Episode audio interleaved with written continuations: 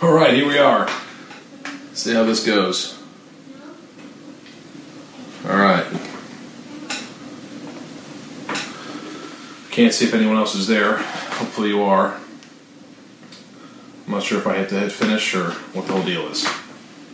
Hey, Ellen. Yeah. Yeah. All right, here we are. We're live. I got one person watching. Ah, that way, Miss Lynn. Um, well, we started a little early. Uh, we got one minute to go, so I'm just going to wait a second or two. Um, as a pastor, uh, we uh, we do hate uh, to cancel services, uh, but it's, it's it was it was the right call. Uh, we want to make sure everyone was safe. Just so you know, so far, um, people I've talked to, no one's really has, has lost power. I haven't heard anything bad yet. Just a few limbs have fallen.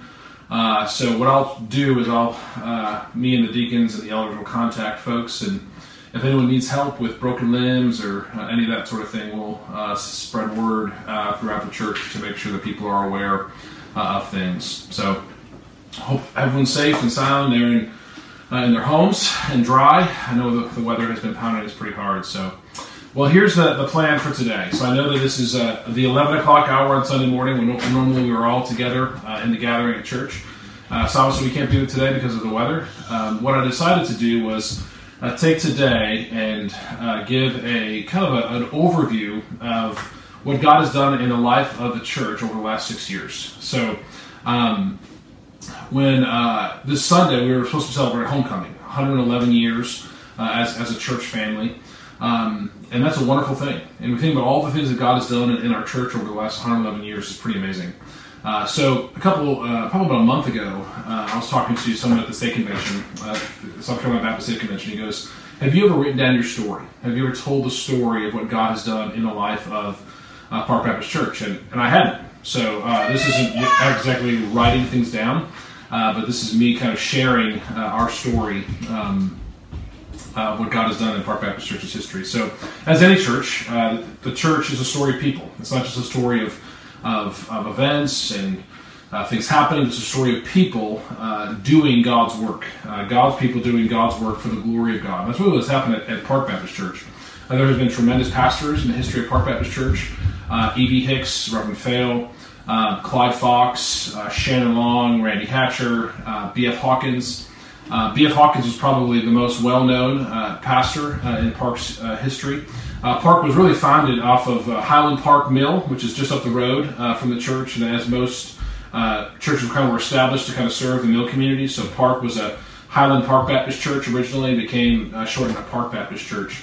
Um, like every church, uh, every is like kind of like a person. They're alive, so there are seasons of joy and, and then seasons of of trial. Um, really, the, the like I said before, B.F. Hawkins was the most well-known pastor in Park Baptist Church's history. Uh, he, he pastored from 1944 to 1958 for 14 years, and under his ministry, the church really kind of grew. That's when uh, the, the, current building that we are in now it was built in 1952, and that's what um, under his leadership. And it's amazing to think about the people who came to Christ under his ministry and kind of grew uh, under his ministry. His his ministry really has still has a legacy today. There's many folks who are in the church uh, today because because of him. Uh, most notably, probably uh, Max Phillips, who you all know. Uh, came to Christ under his ministry, was converted at the age of 19, walked the aisle, and is living uh, for the Lord uh, faithfully ever since. Um, I'm grateful for his ministry. I, I prayed often that God would give me a ministry like his to kind of have the, the span of, of generations. And what they've said about his ministry is that he really uh, gathered a lot of young people towards him and really kind of helped grow those young people to be the, the foundation of the church. And many were served as deacons and uh, leaders for years. Uh, well, after BF was the pastor, Clyde Fox became the pastor. He actually pastored for longer than, than Pastor Hawkins. He was there for 17 years and uh, was sta- stable and, and steady, just a, just a faithful uh, man of God. And as you kind of seen, as after his ministry, the church uh, Park kind of mirrored the culture of most churches. Uh, kind of gradually declined uh, over the years. So maybe hit its, its height in the in the 60s, and kind of a low, slow trickle uh, af- after that. Um, partly because of the culture, uh, partly I, I think because of the church. Uh, we, we know that the evil one, Satan, wants to lie, kill, and destroy. And there's different seasons in Park's history that have kind of caused mass exodus uh, that, that happened uh, in the church, which um, caused many folks to, to leave. Um, and yet God still moved in the church. God was always still moving in the church. The word of God was still preached. Uh, members were still caring for one another. People were still praising the name of Christ through song and through, through prayer. One of the challenges that happens when um, you, a church goes through crisis, what it usually does is it insulates itself. We want to protect ourselves, we want to care for ourselves, uh, rather than going out and reach uh, the, the community. Uh, so one of the things that kind of happened over the years is that Park really tried to care for each other, which I think is, in, in one sense, is a good impulse to, to care for each other and make sure people are cared for well. And the church did that very, very well. Uh, the, the church itself, the core group, was always a church that cared well for itself. I've done many uh, funerals of our senior saints, and they've said, well, just praise God for how the church cared uh, for uh, each other. Well, the kind of the church kind of declined over the years, and it got to a point when maybe 60 or 70 people were, kind of left, and uh, the church without, without a pastor. And then you know I became the pastor in, in 2012. So just a kind of quick story about how my story kind of connects with the church's story. Uh, I think that they're kind of they're kind of related. So God is doing one million things all the time, uh, John Piper says, and we may be aware of one or two of them. God is just moving. So uh, what the Lord had, had did with my story is I, I came to Christ at age of 16. I grew up in a Lutheran church, a non or a, a liberal Lutheran church. I didn't really hear the gospel. According to my recollection, the gospel didn't strike me while I was in church. Uh, it struck me when I was 16 at a Young Life camp. Um, so from 16 to 20, uh, I kind of grew in the Lord a little bit, but it was kind of one foot in the world, one foot in the kingdom. And at the age of 20, I got serious about the Lord. And when I got serious about the Lord, it was really through parachurch ministries, Navigators, Young Life, uh, Campus Crusade for Christ, Fellowship Christian Athletes, InterVarsity, you name the parachurch, and I was involved with it. I saw evangelism discipleship, things I saw in the New Testament, not happening in a local church, but happening in parachurch ministry. So that's what I, I kind of moved my, my life towards the parachurch. Well, at 25, I met uh, Pastor Mark Dever. Uh, went, my wife and I came on Wednesday night to Capitol Hill Baptist Church in Washington, D.C. And uh, Mark just said, "Hey, I'd love to grab grab a cup of coffee with you or lunch." I said, "Sure." You know, it's weird, but fine. so we, we went and uh, had lunch, and that was the beginning of my eyes opening to the centrality of the local church and God's mission to, to reach the reach the world, to glorify His name. I saw at Capitol Hill a church doing evangelism, a church that was doing discipleship, a church that was multi generational and multi ethnic loving each other for the glory of God, submitting to the Word of God, to sing the praises of God. Uh, so over those two years, meeting with uh, meeting with Mark uh, Dever and, and, reading different books and writing papers and thinking about the centrality of the church in the context of the church, I am so forever um, indebted to the ministry of Capitol Hill Baptist Church, and not just Mark Dever, but the ministry of the church. Because being in the church, you get a glimpse, you get a taste of what God wants for His church, a, church that, that loves and hungers after the Word of, of God. So when I saw that there, uh, I really wanted to give my life to helping create that somewhere else. Uh, my wife and I moved from um, Washington, D.C., and we moved to South Carolina. I took a job uh, with the Clemson, Clemson University, that's right, Clemson University Youth Learning Institute, former uh, Clemson employee. Uh, so I, I, ended up running a group home uh, for teenage mothers for five years. And while I was there, I, the Lord kind of crystallized my calling. Uh, there was a church that didn't have a pastor, and I went there and said, Hey, if you ever need someone to, to preach, I'd be happy to teach. I was in full time ministry in, in D.C. Um, prepare a church, and uh, they said, Sure. Well, I started preaching at this church, Emmanuel Baptist Church, and uh, there, uh, when I got there, the church was uh, struggling. They, they lacked hope, they were disunified. And uh, just through the regular preaching of God's word, um, over six months, the church became united and hopeful in the gospel. And when I finished my time there, I was kind of surprised. I was kind of looked at the church and this is this is interesting. And I said, Lord, is this what you want me to do with my life? Do you want to give have me give my life to the preaching of, of the Word of God? And uh, it was very clear that's what he wanted me to do. So I, I, I went through seminary, uh, finished up uh, seminary, started actually serving that church as a uh, pastor of discipleship, uh, learning uh, how to do ministry, how to love God's people, how to preach God's word, how to care for people in crisis, how to do funerals and weddings, just the things that, that normal pastors do. Uh, my wife and I were kind of wrapping up um, seminary. I say my wife and I is because she had to help edit all my books, so it was uh, it was much her as me finishing seminary. And uh, my wife and I were thinking, where where should we go? you know, we're thinking about the Midwest, uh, where I, where I was from, the Northeast, the West, just a, a lot of need for the gospel. And uh, the more and more we thought and prayed, the more and more we just felt the Lord calling us back near Rock Hill. Uh, we wanted to make sure that we were able to care for Ellen's mom and her sister uh, as um, you know, as her mom kind of retired and as her, as her just be there for the family. Uh, my pastor said, you know, God cares about how you pastor more than where you pastor. So he said, okay, let's let's let's do that. So in December 2011, uh, God uh, just pressed upon our heart to start praying God, we pray that you would give us an older, dying Baptist church near downtown Rock Hill, South Carolina. And January 18th, um, three weeks later, uh, I got a call from Bobby Schellenberger, uh, chairman of the search committee, and says, "Hey, we'd love to talk with you more uh, about our church." Uh, they came in February 5th uh, to hear me preach. I came to view of a call on April 1st and was called to be the pastor. My first Sunday was July 1st, 2012. And God has got a sense of humor because Park Baptist Church literally is one step outside of downtown. You could not get any closer to downtown than Park Baptist Church. And uh, that has been our heart to kind of go there and plant our lives uh, in that congregation. So uh, that, I think it's important because when we see like the history of the church and kind of where, where it had, had gotten to, and it said, you know, by the time I got there in uh, July 1st, 2012, it was about 70 members the average age was 70. There hasn't been a lot of baptism. There wasn't a whole lot of children in the nursery, maybe two. Um, and it was just a church that was just kind of kind of there, loving each other well, but not, maybe not loving lost, and just kind of in a stagnant stagnant place. So, what I want to share with you over the next little bit is that over the last six years, here's the philosophy of ministry uh, that God has used to help grow our church. And the reason why I want to share this now is because our church is experiencing a little bit of growth. And one of the questions people have been asking me, how do we maintain this? How do we maintain our church being having this culture, culture of evangelism, cultural discipleship, culture of, of loving one another? Well, I think that it's it's it's what this um, uh, this this four kind of prong approach of philosophy of ministry that that myself and Lord willing the elders are going to help uh, continue to implement. So uh, there's four things that are not my own. Really, I got them from from Mark Dever and just watching that ministry change from an older church to a vibrant church that is, is doing much good in the world for the kingdom. Uh, preach, pray, love, stay.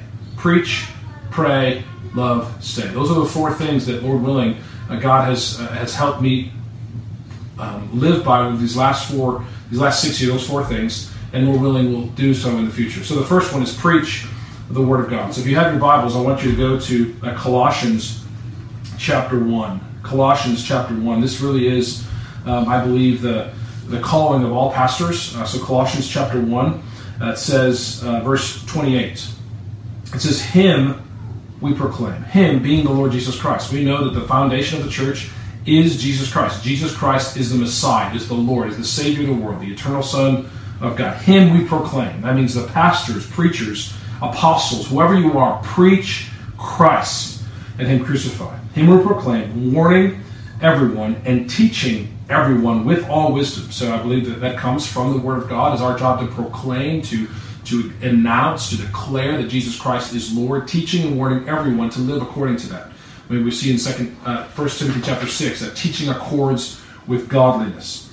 It says we do that that we may present everyone mature in Christ. The goal of all pastors is that people under their care would become like the Lord Jesus. They'd be transformed into the image of the Son. So, my ministry at Park Baptist Church and the preaching of God's Word is to help people under my care to become mature in Christ. And, and Paul says, This is what I'm giving my life to. For this I toil, struggling with all his energy that so powerfully works within me. This is not the, the strength that is in, is in me or is in pastors. It's the strength of the, of the Holy Spirit of God that He fills His people to preach the Word of God, proclaiming the Lord Jesus Christ and drawing men unto Himself. So the goal of, of any of any ministry, of any church, is to proclaim Christ. Now, the challenge is, is that we don't proclaim Christ only on Sunday morning, which I think a lot of churches kind of I think they, they get wrong. I think that they, they, they, they put a primacy on the preaching of God's Word which is excellent. Praise the Lord for preaching and, and the primacy of the preaching of God's word on Sunday morning.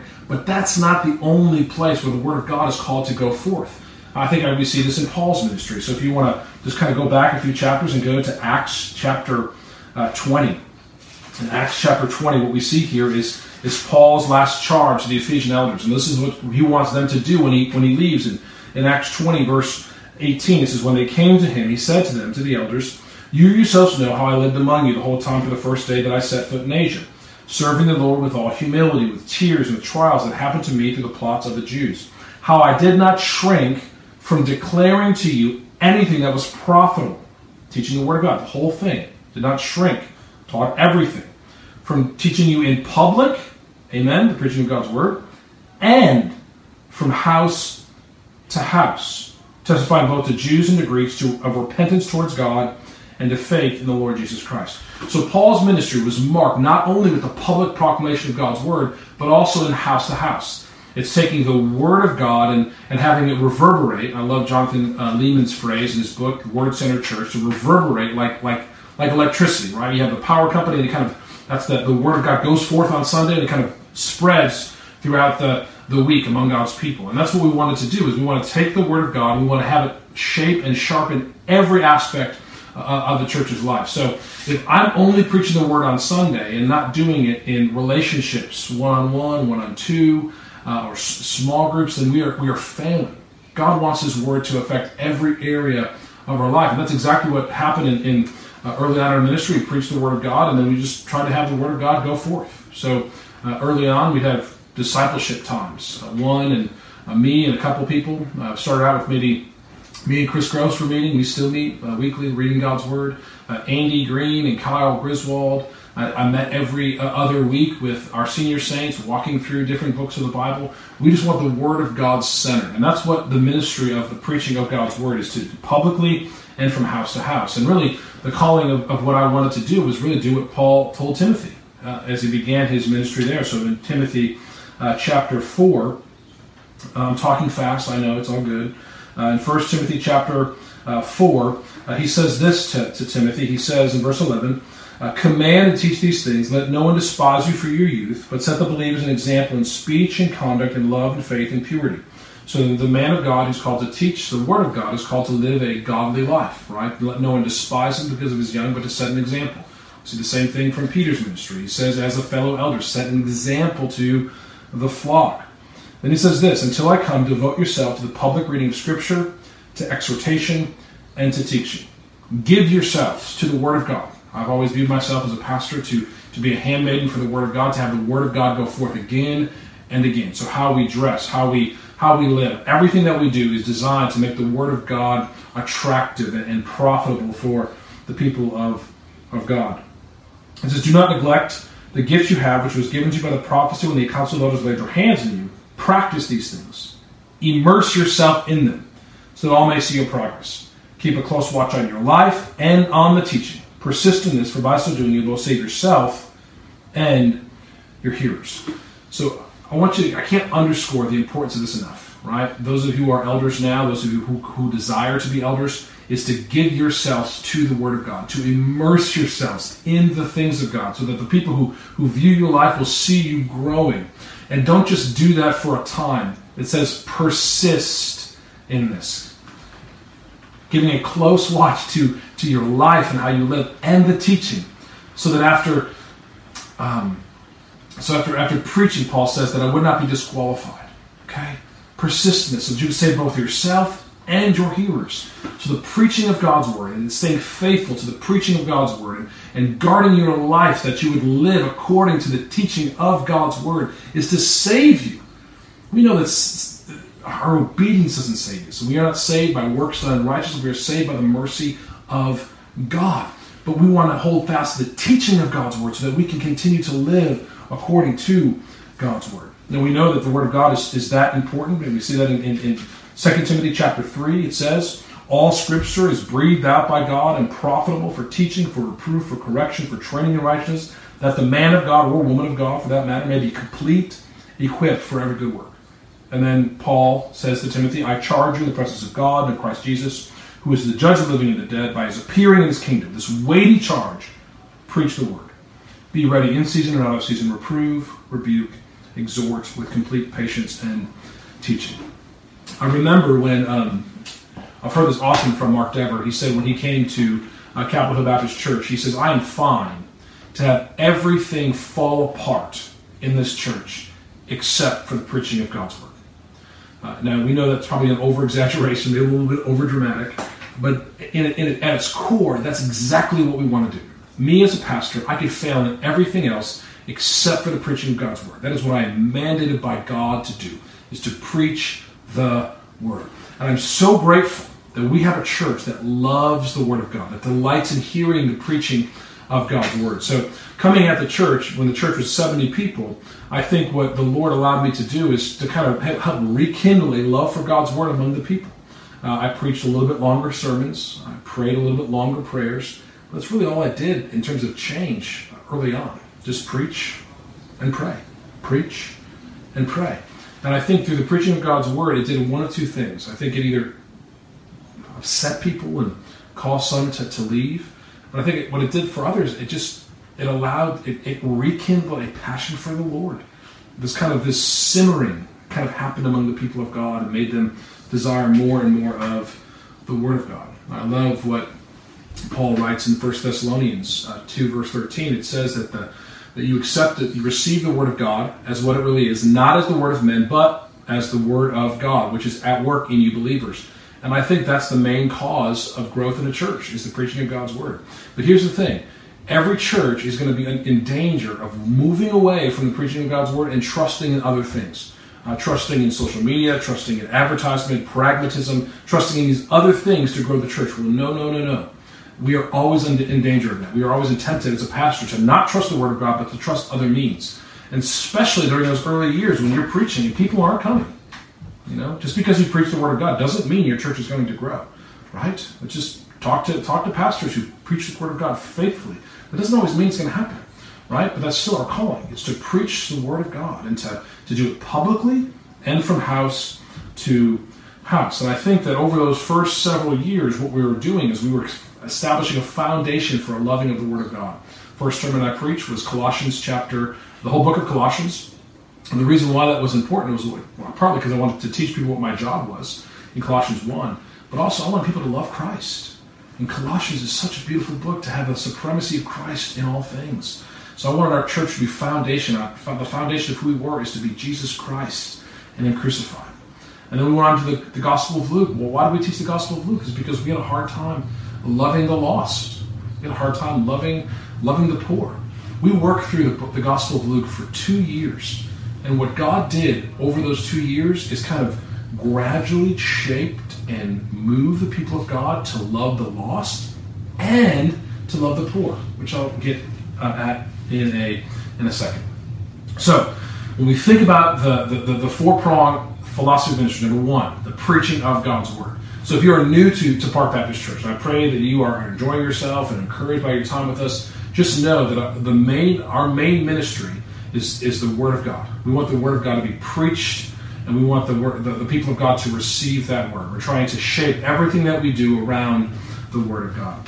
Uh, I think that we want to be the aroma of God uh, to people. We want to draw those who are being saved, and you know, God's going to, you know, more and more in our day, we are going to um, push people away because of our stance on holding true to uh, the Scriptures. But when Jesus Christ is lifted up, when His name is exalted, He will draw all men and women to himself.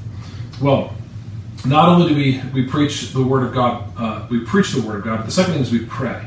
Um, God's work is established by, by prayer. And I think too often we, we neglect uh, prayer. I mean, I, shared this on Wednesday night a few weeks ago, but um, it's amazing to think about how God has answered prayers at Park.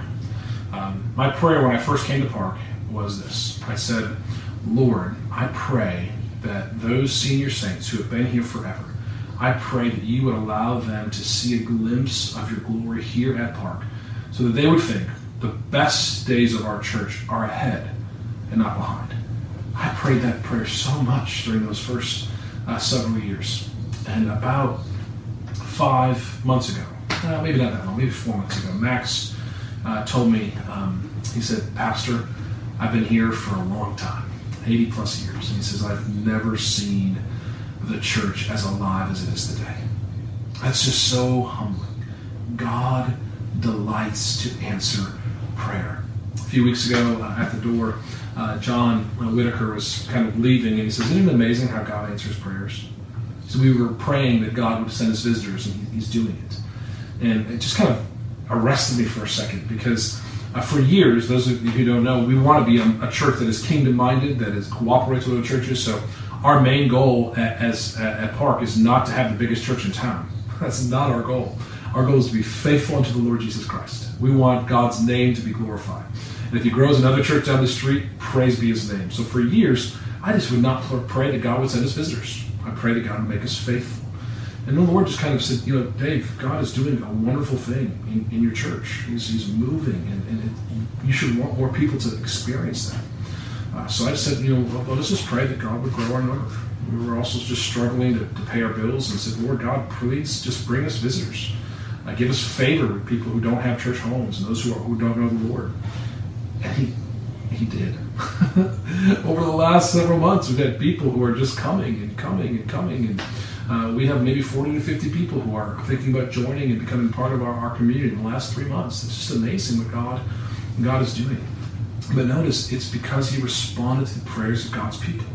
Uh, two years ago, three years ago, I started praying to God, would you help us reach our community? Would you help us give us a passion for the lost? And then God brought in the Hinson family. And, if you know Amber and, and Grant, they love the lost and they love the poor and the marginalized and their, their heart has kind of spread throughout our, our congregation. God answers prayers through, through, through, through people, mostly, right? God gives us people to, to, to, to do the things He wants to do. God moves through prayer. So part of the job of the elders uh, is to pray. You know, we, we pray. So when we meet, just so you know, uh, we meet, and the first thing that we do is we pray. We just go through our membership and we pray through what God is, what's happening in the life of, of the body individuals. So if you are a, a member of the church and you have a prayer request, please let us know. You know, sometimes I'll, I'll hear this. And they'll say, Well, Pastor, I don't want to bother you. I don't want to burden you. Beloved, our burden is you. Our, our, life's calling is to help you find Christ and become mature in Him. You are never a burden, right? You are, the burden that God has given us, right? Does that make sense? So you're not a burden in the negative sense, but you are our burden, meaning that we are driven by. We are our passion is is you to help you grow in Christ. So please let us know your prayer requests so we can be praying uh, for you. So uh, we, we think about the Lord Jesus, and you know he taught his people to pray. Or teach he taught them the Lord's prayer, a great a great prayer. Uh, the Apostle Paul has wonderful praise that prayers that I pray for you and that the elders pray for you. Philippians 1 9 through 11, uh, Colossians 1 9 through 14, uh, Ephesians 1 15 through 18. These, these, prayers that we're praying over you, that your eyes would be open, that you would have all wisdom, that you would reflect the, the, the knowledge of, of Christ. So uh, I would encourage you uh, to continue to pray for one another. God has not just called elders to pray, but He's called you to pray. As the members of Park Baptist Church, you have been commanded by God to pray for one another. I pray that if you don't have a membership directory, you say, Pastor, give me a membership directory. I want to know people's names. Why? So you can be praying for them. That every day you could pray for a sheet and you could say, I want to pray for and knowing what's going on in people's lives. There's nothing like when God's people pray. So preach, pray, love. Love. Praise God for the love of Park Baptist Church. Uh, I did not bring love into Park Baptist Church. Man, that church has been one of the most loving, welcomingest church I've ever been a part of. Right, uh, and I pray that, uh, like First Thessalonians says, uh, First Thessalonians is, is, a wonderful passage about uh, chapter four. Says this. It says, um, "Now concerning brotherly love, you have no need for anyone to write you, for you yourselves have been taught by God to love one another." And that is the history of Park Baptist Church. They have been taught by God to love one another. And what a great thing to be a pastor and come into a community that, that loves each other well. Uh, Jesus says that you know when you love each other, by this all men will know that you are my disciples if you love one another. Praise God for your love for one another. But then he says this. He says, For that indeed you are doing through all brothers throughout Macedonia, but we urge you, brothers, to do this more and more. We just want our love to grow. We want our love to grow in knowledge and the inside so that we can be pure and blameless children of God. We want to be ready for when the Lord comes back. We want to have our love grow. So I, I think that our love has grown in in loving people who are not like us. So I think that the, the love that we have between the older and the younger has been a mark of our church over the last several years. So, those of you who are new to the church, both older and younger, I pray that you would love each other who are not like yourselves, right? That you would reach down those of you who are older and you would reach up those who are younger. So, you would truly love each other well. But also, I think we've grown in loving people who are not like us in, in, in diversity, in ethnicity, right? Uh, you know, Park, as many Southern Baptist churches have, have a, have a don't have the greatest reputation when it comes to loving people who are different than them, uh, people of, of, of, who are not the majority culture. And praise God that that is changing at Park. That's an act of God. It's an act of God to see people who are who are polar opposites love each other in the name of Christ. I think you know, just there's so many examples that I, that I could give, but I'm just so grateful that our church is growing in that. And I just pray, as Paul said, that we would do so more and more. I pray that it would be our prayer as a as a body. So when we think about the church, right, we think about preaching of the word, praying for God's Spirit to move, and the love that we have between each other. When when that happens, God's Spirit is is moving. God's Spirit is always moving, but I think He manifests His presence. He manifests His the movement of God even more so when a church is, is submitting to the Word of God, when they are praying for God to move, and when they are loving each other for the glory of God. Right? And the last ministry thing is stay. When you're trying to change a culture, like God has changed at, at Park Baptist Church, it does not happen overnight. Period. And there have been times over the last six years when I did not know if God was going to turn the church around. Just 100% honesty. I just thought, well, maybe the Lord wants this church to die. And God is giving me here to, to, to, to preach the word as, as a judgment against this body and have us die. I really thought that for, for several times.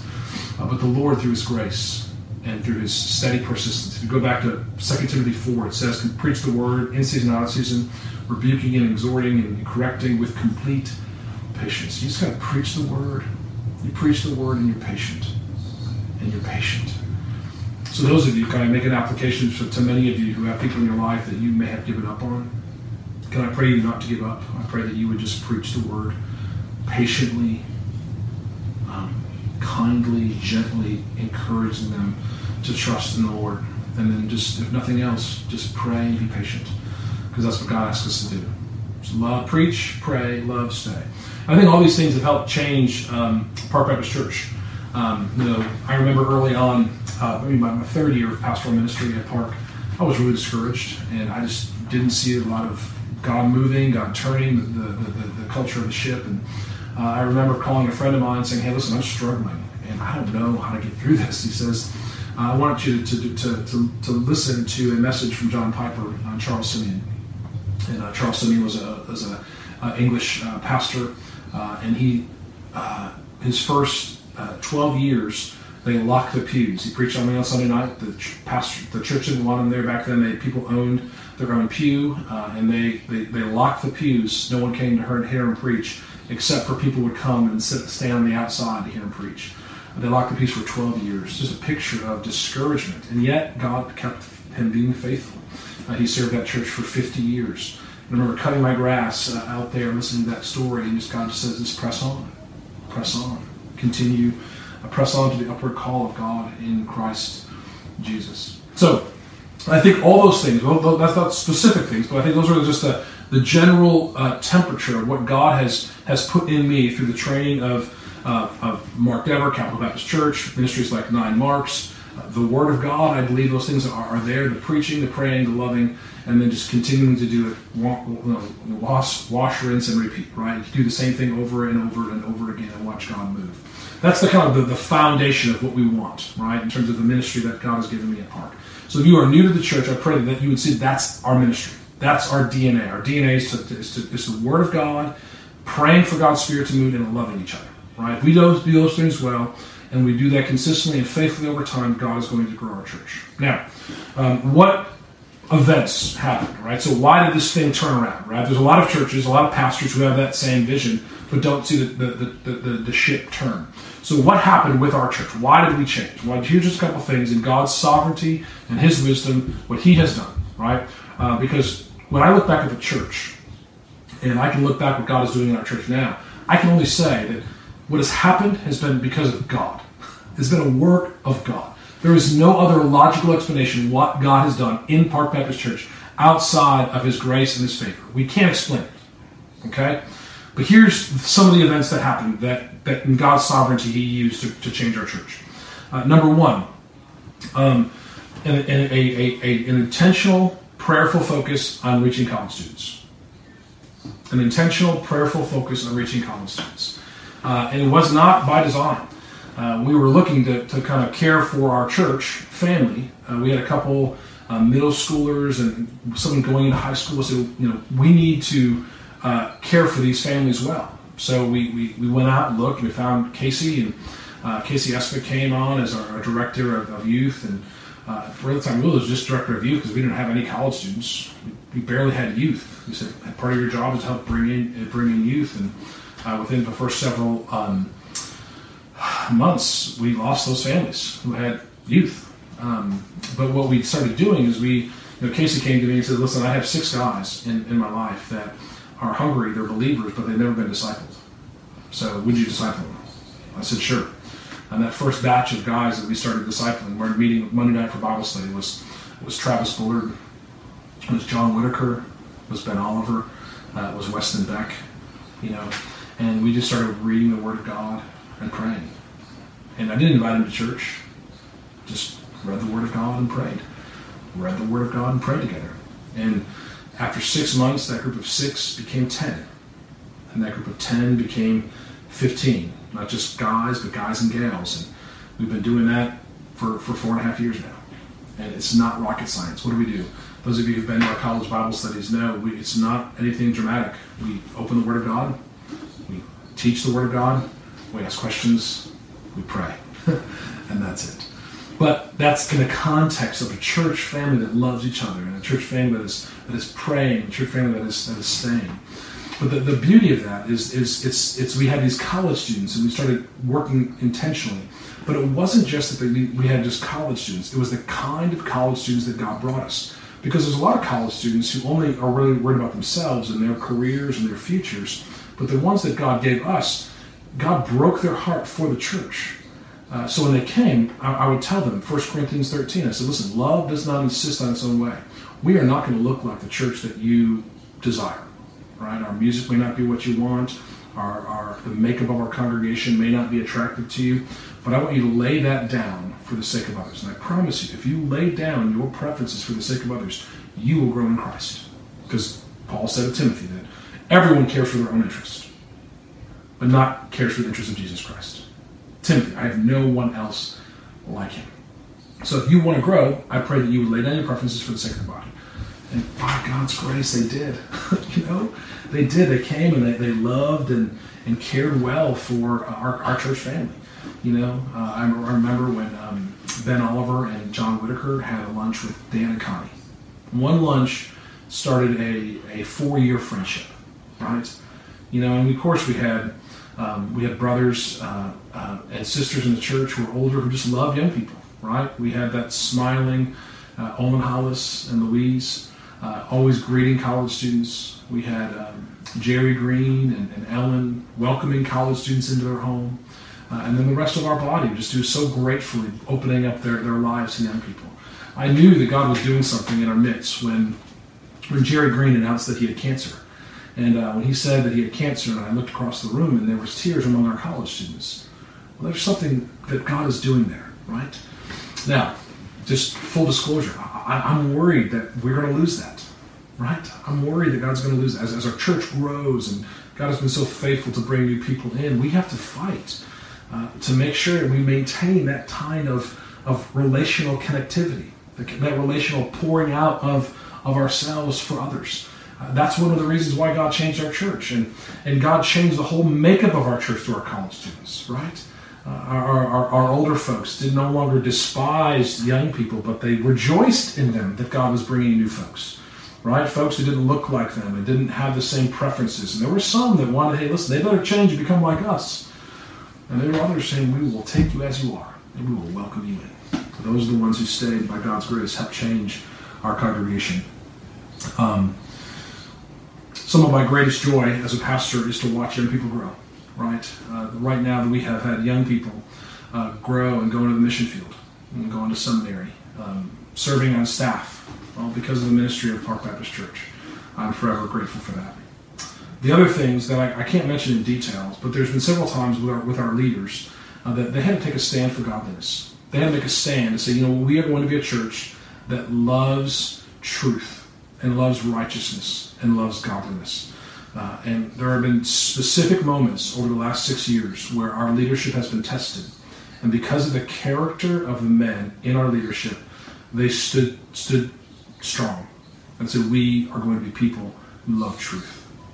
And that's one of the reasons why I think God has given us favor to change our church, is that we have chosen not partiality, but we have chosen to love all of God's people through the word of, of God. Um, it's a testimony really of the godly men that God has brought into our congregation. Uh, the other thing I think that God has done specifically, and I mentioned this kind of very briefly, is how God has turned our heart for the poor. Uh, so before I, I, got to Park, um, our, our, church, we had some people in our church who really wanted to reach the poor, and just kind of didn't really happen. And um, and I think there was one thing that kind of happened, the last kind of last straw, caused some people to leave because we weren't really to work to care for the poor. Um, and then uh, Robert Baker uh, was chairman of the deacons, and he said, uh, Pastor, I really want to think about caring for the poor, and maybe work with the homeless, and possibly have a homeless shelter.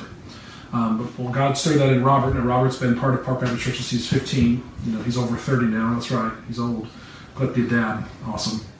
And uh, so he um, he said, let's care for the poor. And uh, so I called the, the, the, YBA and said, hey, we'd love to think about caring for the poor. And well, actually, they're, they're, they need a warming center. Uh, they need an overflow warming center, so I'm going to open up their doors for the poor. Uh, so at that time, you know, myself and the, the, the, deacon just called a church family meeting, and uh, we just said, "Hey, beloved, this is what the church wants. That not the church wants, that the area wants uh, us to open our doors to care for the poor." And uh, Mary Sanford, godly woman, uh, just spoke up and said, "Pastor, I believe this is something that Jesus would want us to do." And after she spoke, you could have heard a pin drop. But not just a pin drop, you can almost feel the energy of God's people just saying, Amen. Uh, so we opened our, our church doors and, and, housed the homeless for three months uh, in our church building. Uh, the following year, we housed them for two months at a building we acquired, and um, three, three, three months, uh, three weeks at our church, and this week, this year, we're going to do it again. But, and not just that we house the, the, the poor in our church, but we saw people who were willing to have their lives shaped around loving the poor. Uh, so we had men and women going to have meals with these folks, sharing the gospel with these folks, praying for these folks. And if you see the, the ministry of, of men like Chris Gross and Andy Green and, and Robert Baker and Daniel Huddleston and David Huddleston, going and sharing and shepherding those, those men, it just does your heart proud to be a pastor. And I think because we are, are and remember I said Luke, right? Luke happened for two years, and that was the, the bathing of the Word of God among the people of God, creating a heart for the lost and for the poor among our people. Then when God brought new life into our church, it was natural for them to move in that direction. But I don't think that would have happened if we didn't preach through the Gospel of Luke and the people of God didn't let the Word of God simmer for, uh, for two uh, years. So, uh, college students, um, godliness, the poor. I think another thing that God has used is our internship, right? So uh, we started an internship five years ago now, and uh, what we do is we take two or, or three men uh, to our to our church and uh, just teach them what the Bible says about leadership, what, what the Bible says about being a pastor and loving God's people and preaching God's word. What does God say about the church and um, having a, a, poor ecclesiology has just wrecked the church for so many years and helping people understand church polity and baptism and the Lord's Supper and, and doing that among those men and now seeing 15 or so men kind of go through that. And those who are who are leaders in our church now uh, serving as, as elders and, and, and deacons and, and, staff members. And then and then seeing some of those go on to uh, other places and serve other churches. Well it's that internship that kind of maybe birthed to kind of help us see the, the passion of, of Generation Link which is a ministry that kind of uh, trains up young men and women, right? Uh, that's one of the things that God has kind of exposed exposed me to about probably year four, that we weren't doing a very good job discipling our women and, and training our women to be ministers in the life of, of the church. And I think part of that was because of our connection with Generation Link and seeing how are we asking the question, how are we discipling and training women leaders, and God using you know different women like uh, like Paige and our summer interns with you know, Ashley Porterfield and Annabeth Harris, our first round, and seeing that kind of change our, our congregation, right? Is because we're pouring into these young people in a very intentional and specific way, and now we're giving them more opportunities to lead our congregation. So I, am thankful for the church that allows me and some of my time to go towards uh, discipleship in, terms of this internship. I pray that that would happen more and more. And I pray there would be more. Maybe those who are watching this now and say, you know what, I want to be part of that, um, of growing deeper in the faith. I mean, even now we have Whitaker and Witt and um, Jay and Chandler and James just really growing in the Lord uh, together. So, um, another thing I think that God has used is just cooperation. We've done an active job in cooperating with the YBA, uh, the York Baptist Association. Um, Rock Hill One, we had that season were trying to work closely with other churches. So I think our heart has always been for other churches. We want not only our church to grow, we want other churches to grow. Now God has kind of brought us to connection with the Pillar Network, which is you know a, a community of like-minded Southern Baptist churches who are doctrinally aligned, which is very important, mission driven, committed to fulfilling the Great Commission together. So we are trying to partner with other churches to fulfill the Great Commission us serving in, the mission trip in Boston and Beacon Community Church, and uh, us serving uh, other churches in our area that, you know, are, that are connected to us, and we can kind of pool our resources for the mission of, of God. One of the things of God's sovereignty that He brought to us is is is, is our merger that happened last year. You know, think about you know in August um, of uh, before the merger, we were we were not doing great financially. We were struggling and so figuring out what we what we'd have to do and just a lot of things. We were having a good a family that was an anchor to our church uh, move. Uh, what, what's going to happen, Lord? And then God brought this merger to us. You know, Gary and, and Hope just loved the Lord and just wanted their, their church to, to you know um, be left in good hands. And uh, man, what a sweet blessing that they have been. You know, the, the Huddlestons, both Gary and Hope and Daniel and Jen and David and Belinda, you know, have just been, and, and, and David Huddleston serving so well and, and serving the homeless. It's just been such an absolute boom for our church, right? And that same time, we had other families kind of go. So we had like, we had like this merger that, and then other families joined that helped us strengthen the foundation of our church. And since then, we've really been able to turn the corner and really do some some good things for for the kingdom. And you know, Gary and I talk to other pastors, and they'll say, you know, we just went through a church merger. Oh, we did too. How's yours going? Because ours went awful. and we just say, by God's grace, ours is going wonderfully, right? And I think that's a testimony of the, the godliness of both our congregation uh, and uh, the, the, the, congregation of fellowship. Now, just one church, right? We all love uh, being ministry, doing ministry together. Um, uh, also, just just I'm getting kind of near the end, guys. I know you're like, okay, when's it going to end? I'm, I'm landing the plane. Okay. Uh, one of the other things I think that we had to do was change our constitution. Uh, when we modified our constitution, we changed our church covenant, right, and we kind of made that more of a prevalent part of our congregation. Uh, but we also changed our polity, right? The congregation is still the final authority. The congregation is the final authority of the church. Uh, but we added a plurality of elders. I'll tell you what, they have been such a blessing. Uh, Gary, Bobby, Simeon, and Grant, uh, being able to labor together to shepherd God's people.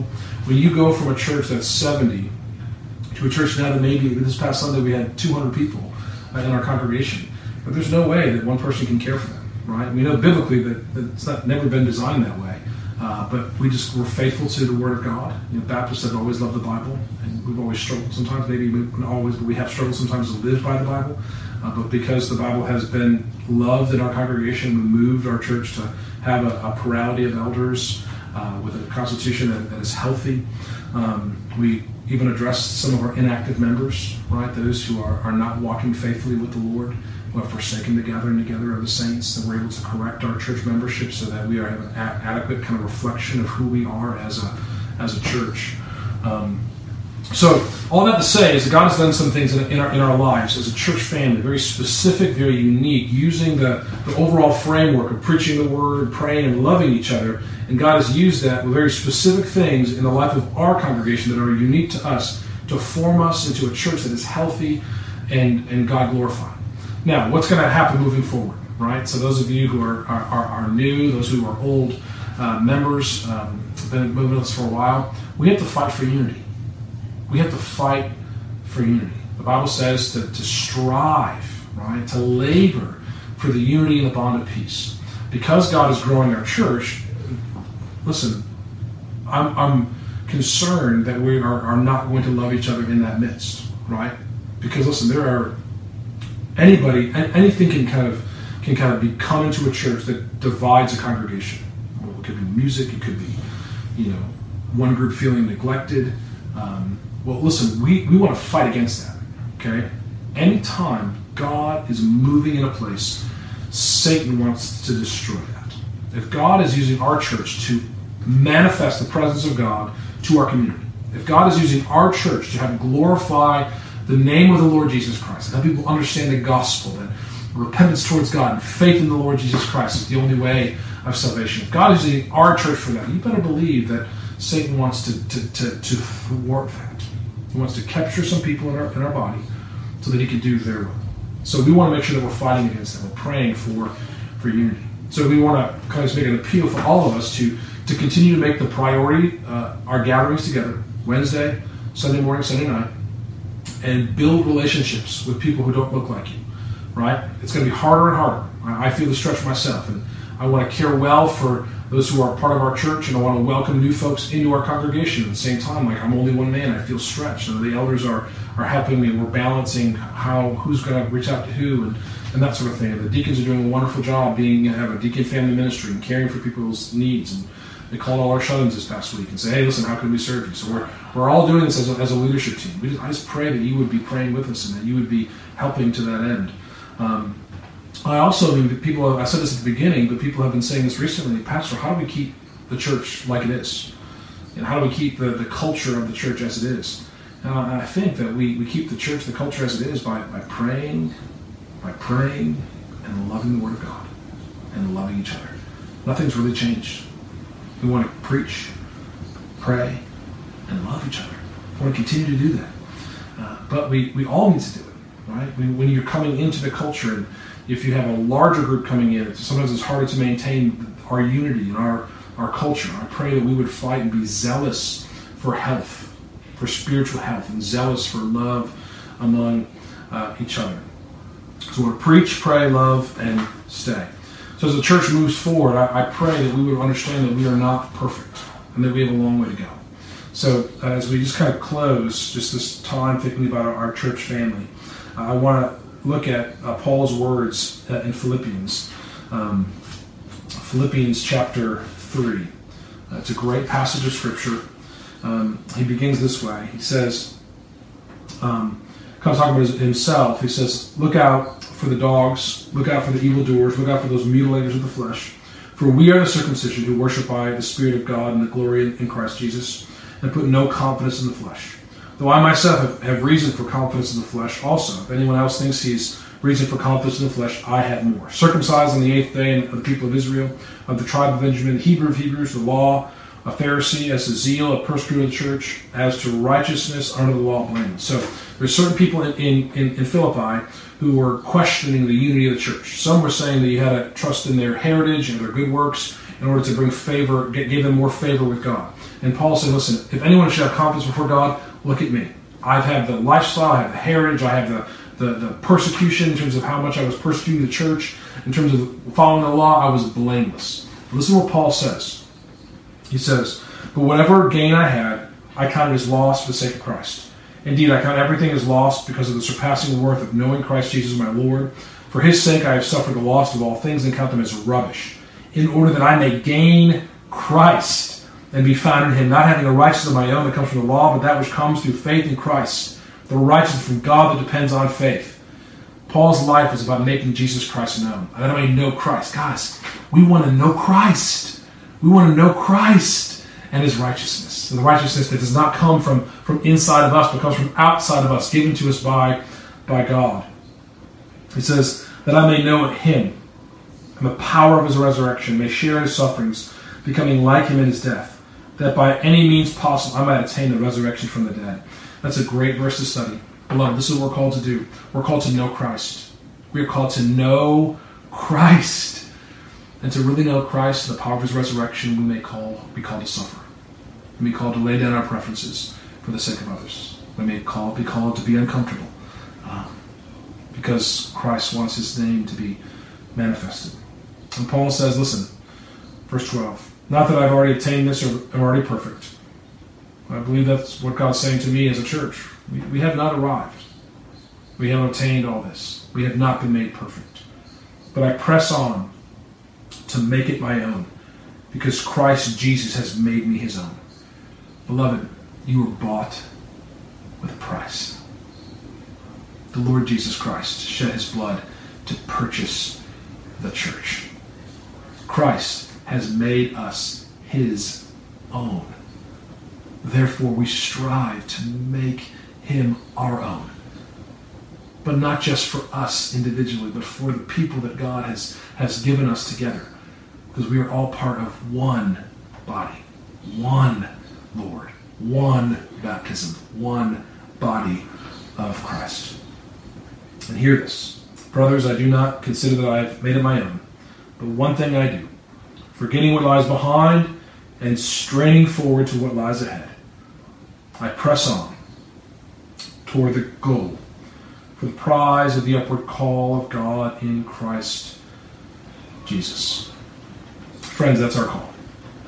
We have not been made perfect. But one thing we do is forget what is behind and we press on towards what is ahead.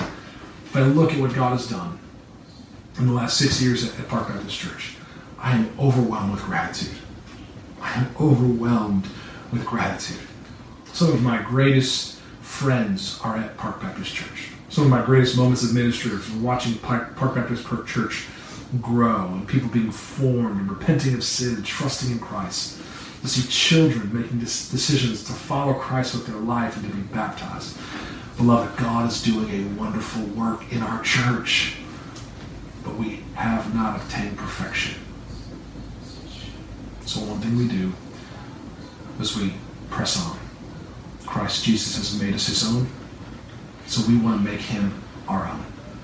Let's forget what lies behind and press on towards the upward call of God in Christ Jesus. Amen. Let's pray. Father, I thank you so much for our church family. Uh, I pray that you would keep them all safe and, and dry during the storm. God, I thank you for even for this opportunity to be able to share what you've done in the life of our church over the last six years. God, I pray that we would uh, continue to press on. We would press on to the upward call of Christ Jesus. We ask this in Jesus' name. Amen. Stay dry. God bless. We'll see you this week.